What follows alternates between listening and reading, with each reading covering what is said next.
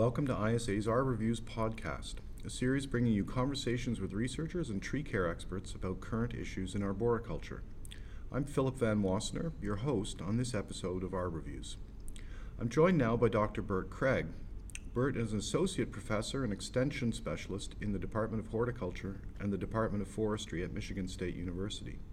He conducts research and extension programs on the management and physiology of trees and landscapes, nurseries, and Christmas tree production. Today we'll be talking about conifers for urban and community forests. So, hello, Bert. Welcome to Toronto, and thanks for coming for the interview. Thank you. Nice to be here. So, we understand that you do a lot of work with uh, conifers, and I'm wondering what kind of um, what would you see as the benefits of having conifers in uh, in urban and community forests? Yeah, there's lots of benefits that conifers can add to urban and community forests. Certainly, all of the things that we typically associate with deciduous trees, uh, stormwater retention, cooling buildings, screening unsightly views, all of these things, conifers can contribute as well. But one of the things that conifers can do is that since most of them are evergreen, they can contribute these benefits all throughout the year. So I think that's really a big thing that, that uh, conifers can add to our uh, urban and community forests. And so that's one of the reasons why we're excited about trying to help to broaden the diversity of, of uh, trees in our, in our landscapes by adding conifers as well as you know, deciduous trees that we typically think of as, as street trees. Sure, and they also hold their uh, foliage all year round, so they're green all the time. Which Absolutely, is another added bonus. And as a, an aesthetic thing, that's that's huge because in many of our areas, of course, you're looking at uh, gray buildings, gray roadways, and when deciduous trees have dropped all their leaves, we still have evergreen conifers, some maybe blue, other colors as well, and so it adds that visual appeal. Uh, some conifers have interesting bark characteristics, uh, lots of things that they can add as well. So you just started to mention some of those different characteristics. Is there any that you think would be the ones that attract people the most about conifers? from your experience? Yeah, there are several things I think that, that draw people into conifers. Um, a couple of them, one is form. So when we talk about conifers, we usually talk about different uh, form classes of conifers. For example, we can have narrow upright conifers. Those are often useful for uh, screening elements. So if you have, oh, maybe a, a dumpster or some kind of, you know, a, a power substation, some kind of thing that you want to screen off from the rest of your park or whatever it is, then these narrow upright conifers are, are well suited for what, that. What would some of those be, like um, species? Oh, so arborvitae are common. Um, we're looking more at some of the spruces, upright spruces like uh, Serbian spruce, Picea omorika, mm-hmm. uh, we talk about. So those are those are very useful for those kind of, of screening elements. Um, also, things that tend to draw people to conifers is their their form, uh, also the symmetry. So many of our conifers, things like firs that tend to have sort of the sort of Christmas tree habit or, or symmetry to them. You know, that's one of our design elements. People like symmetry, sort of catches our eye naturally. Lots of colors. Um, there's always been this affinity for blue, and we know that we have issues with blue spruce in many parts of the country now. Uh, overplanted, oftentimes in, in more humid parts of the country. Uh, we're having a lot of disease issues, certainly in Michigan and surrounding areas. We're seeing a lot of decline in blue spruce despite all of that, and we've known some of this for some time, people still love blue spruce. So there is that affinity for the blue. We're trying to steer them towards things like um, concolor fir, Abies concolor. Mm-hmm. Uh, there are many selections of that that are as blue as any blue spruce. We seem to see fewer pest issues with that one right now. So, you know, that color issue uh, certainly brings people in, that, color uh, habit. Also, um, other things, you know, yellows, we have many conifers that are yellow that, that people like and add contrast to the landscape. Certainly things related to uh, form and texture, weeping conifers. You have all these things out there that add these diverse elements. Uh, some are going to be suitable for maybe street trees, others are more park kind of conditions, but at least it, it gets that greater variety into the landscape. So it seems like a lot of uh, what you're speaking to may be more aesthetic or sort of landscape architecture qualities rather than the, the biological ones? Well, it's all in there. And I think, um, you know, when we talk about urban and community forests, there's lots of elements to it. There is sort of the traditional view of, of, street trees and things like this, but a lot of our urban and community foresters, they're managing parks, they're managing cemeteries, you know, they're managing all these different locations. And so when we think about what's out there, and, and a lot of talk at this conference about uh, diversity and how do we improve that, you know, we need to look at, at the totality of the urban forest. So street trees are part of it. And, and in some cases, uh, conifers can be suited for street trees, but a lot of times what we're talking about here might be more of the, the park, the cemetery setting, uh, some other area where we have a more space. And then we can get into some of these, you know, design elements and how can we uh, bring this in. And even in street trees, I've seen some cities that are using these creatively. Um, there are things we have to be concerned with, things like sight lines. So if you have conifers that tend to be limbed all the way to the ground, okay, there, there are restrictions. You have to have open sight lines. And so uh, there are uh, communities that are using street, uh, conifers as street trees, and then we'll have to you know, prune them up a certain up. level, and then they work, they work fine. And you know, they still can contribute, you know, those benefits, cooling, all the things that, that trees do in communities. Well, I really like the way you're, you're sort of framing the discussion that, that uh, the urban forest is more than street trees, because there is, uh, this is something which I, I'm very aware of and talk about, but there is, tends to be a, a conception that urban forestry is about street trees, and, and the urban forest is all of it, so these are important things to consider. Um, so is there any particular conifers that you might say you found to be better or best for urban community forestry, or maybe some that aren't? Yeah, well, certainly some, some things to be thinking about, and it's not too different than some of the things we think about when we talk about uh, a lot of our deciduous tree, street tree selection. We know from a lot of past work that oftentimes things that are adapted, for example, to bottomlands, Mhm. actually tend to do well as urban trees because they can handle poor aeration, compacted soils, poor drainage, a lot of the stresses we end up facing in, in urban conditions. So some of the things we find, uh, things like uh, bald cypress, Mhm. uh, dawn redwood, both of which happen to be deciduous conifers, but in fact have shown to be very uh, urban tolerant. Bald cypress in particular can handle drought, even though it's a bottomland species, is actually very drought hardy, can handle salt, can handle uh, obviously wet areas. And so those are the kind of things that, that we're that we're looking at. And a lot of as we're seeing with uh, deciduous street trees, um, we want to keep a, a broad palette. So those those are a couple, but you know there's still uh, things like uh, Korean pine, Pinus koreensis. I tell people it's sort of like it's, it's the tough cousin of, uh, of uh, eastern white pine, so Pinus strobus. Uh, it looks very similar to five needle pine, uh, slower growing, but a, a tough, tough tree. And so those are the kind of things we want to be looking for is diversifying what's already out there and, and building on, on those things that, that we can plant. Well, that's really interesting you should mention that species because, you know, we're not too far from each other. I'm from around here, and one of the things we've been observing is that our native white pines really seem to be declining. They're not handling the change from a from a more rural environment to a very urban environment. So having some tolerant trees that mimic the aesthetic of it, that's really good good things to know. So do you have any particular criteria that you might suggest we use when we're trying to select a conifer for a particular location? Yeah, well, it, it's very similar to the kinds of things that we think about with all types of, of tree selection. First of all, we need to understand the site. Um, we always want to, you know, right tree, right place. It's such a simple concept, and yet we, we have a hard time. We have a hard time getting it getting it into place.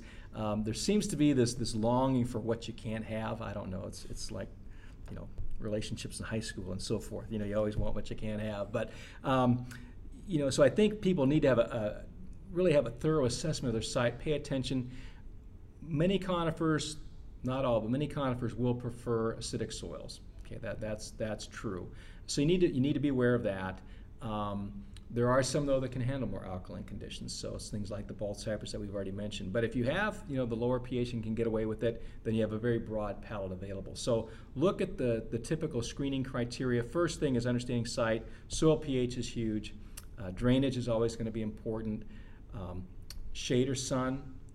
Um, the palette is somewhat limited when we come to shade conifers, and a lot of this depends on where in the country you are. For example, we know that hemlocks are great conifers for shade. If you're in Michigan, if you're in the western U.S., We have eastern hemlock for us. They can grow that in many parts of the West, Pacific Northwest. They also have their native western hemlock. Right. From the Appalachians on down, we've got a huge problem with hemlock woolly adelgid. Right. And so the, the hemlocks are basically off, off the table there. Uh, we talked today about uh, different conifers for different uh, parts of the country, and on our on our good list we had uh, eastern hemlock. If you're in the northern U.S., if you're in the southern U.S., we had eastern hemlock on the bad list, and it's just that delineation of where the hemlock woolly adelgid is because it's just uh, you know makes it unsustainable to try to grow those. Just on that note, um, because that's a little bit of a new, new um, sort of delineation for me, um, is, are we finding that the, the woolly adelgid is less prevalent in the northern hemlock population? Right. So it the if you look at the the current range maps for hemlock woolly adelgid, basically it's cutting a swath from the southern Appalachians, starting about northern Georgia, upward, kind of on a, a northeastern diagonal, and it's up into I think bits of Ohio and Pennsylvania. But if you go further north and west, to date it's not it's not reached there. We have had isolated finds in Michigan, nursery stock, that kind of thing, but those have been eradicated. So to, to date, we're not infested with hemlock woolly adelgid, and we hope we never are. But um, you know, it's the, it's the nature of, of everything these days with our uh, exotic pests. Um, we try to be vigilant. You know, local departments of ag, all these people are, are trying to keep these things at bay. But uh, you know, plants move around, uh, pests can hitchhike. It's it's an ongoing thing, and, and you know, almost any recommendation we make, uh, you know, five years from now, we're going to look back and say, well, you know, we made it based on the best available information at the time, but we can't foresee all these things that are that are knocking on our door. Absolutely, but I think you re- you re- alluded earlier to a lot of discussion around diversity, and I think that that's you know what we're talking about today, looking at different ones, looking at more uh, varieties around the landscape, so that we're not as vulnerable to these to these pest infestations. Um, do you, have you found through your work that there's significant differences between conifers and deciduous trees in terms of their tolerance to you know the urban stress?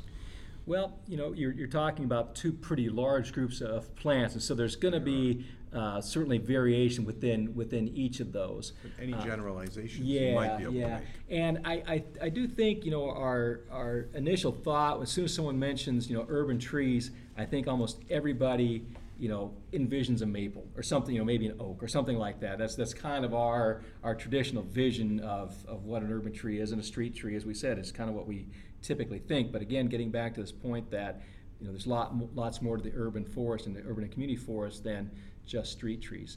And so I think when we look at it that, that broad a view, then certainly there are lots of, lots of things that, uh, that conifers can do there just as well as, or maybe even better than, a lot of our deciduous trees. And I think the, the big thing that they bring, and as we try to you know, be more broad-minded about this, is that notion of, of additional diversity. And it's a whole new realm for many people uh, in terms of what might be out there. And uh, there's lots of, uh, if you and it's hard to, to talk about this when we're talking to a, a, national or international audience because so many of these things are going to be specific to certain parts of the country. So when you try to recommend individual species or things like that, it may not Mm, apply for everybody. But certainly people can get involved. American Conifer Society has chapters all over the country. If you want to talk to people about conifers in your area, that's a good way to do it. Um, but you know, when we think about these, you know, I think the biggest thing we, we face challenge we face with urban and community forestry, at least you know, along the lines of biology, there's, there's all kinds of social and political and economic and other issues, but certainly on, on the point of biology is probably this, this exotic pest issue. I think it's really the thing when you look at emerald ash borer, hemlock woolly adelgid, all of these things, it's, it's really the one thing that really keeps hammering us down. And the really only solution we have at this point is diversity, is not getting wrapped up in having uh, 10% of our trees in maple or having 10% of our trees in blue spruce. We saw a talk today where they showed, you know, there are some pretty heavy numbers in spruce in some communities. Um, even if it's a conifer, it's still not a good thing. You know, we want to make sure that we keep those uh, numbers of, of any one species, you know, in line.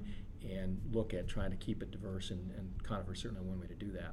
I was just thinking while you were talking, I was thinking, well, you know, we keep having these introduced pests. Maybe what we need to do as a response is immediately go to the place where they come from and start bringing the trees that are already uh, resistant to them. And, and so i i the problem is the pest in an unlimited environment, but maybe we can learn from the environment that they came from and bring trees that they're, that they're not going to be attacking. And, and there's some of that we certainly see with um, hemlock woolly adelgid. Uh, there is some work looking at some of the Asian hemlocks. Uh, certainly with emerald ash borer that was done is being done where people are uh, looking at doing some breeding work. I think at uh, I want to say it's in Ohio. I think with with USDA APHIS they're actually doing some work on trying to do um, breeding work with making crosses with the Asian ashes with you know some of our North American ashes and try to get the resistance from the Asian uh, in with ours and it's but it's just an ongoing Such it's an ongoing thing and and we have this you know this this sort of global economy now where, where everything's going to keep moving around and you know, there's these pests are so opportunistic you know emerald ash borer we assume you know was was a stowaway somehow on packing material. Um, what kind of inspection does it take to detect those kind of things? When you look at the, the thousands and thousands of, of ships coming in and out of the country and air, air freight and all that. So diversity is our is our is our watchword. I think we're hoping to uh, increase that through our conifer work and uh, hopefully we can continue to have healthy forests through that. Well, I have one other question, which is, it's a little off uh, what we've been talking about, but it's related, and, and I do a lot of work with risk assessment, and so um, a lot of people say, you know, conifers in an urban setting are maybe um, more of a, a risk because they tend to, you know, get tall and then and then um, throw. So, do you have any insight onto a species for an urban setting that may be less susceptible, maybe have deeper root systems, for example? Well, I think I think part of that is um, not off the top of my head. what I would say is what we need to think about is first of all selecting trees. If that's an issue, then let's select conifers. We have, uh, if you look uh, information from the American Conifer Society, we actually rank conifers based on growth rate. They have uh, four growth categories, in- including intermediate conifers, which only grow about six inches to a foot a year. Then we have the large conifers, which of course can get as, as tall as they as they can get. So maybe thinking about which conifers we're selecting for those sites to begin with. Also, a lot of wind throw problems can be uh, precipitated through development. So we have a stand of, of conifers, a stand of trees that have been, you know, grown in a forest setting, and then we have development along the edges or right through the middle, or you know, we want to leave a few isolated trees. Well, people need to understand the wind firmness of those trees are going to be different than had they been grown and developed in an open in an open setting. So I think that's that's part of some of the things we have to think about too. Is is you know the overall management of these trees. Um, I think is probably more more important maybe than any particular species being better better suited for wind firmness than another. Well, great, Bert. I think this has been a really interesting discussion, and I'm sure that our listeners will be uh, taking home some good messages. So, thank you very much for coming to the interview today. Thank you.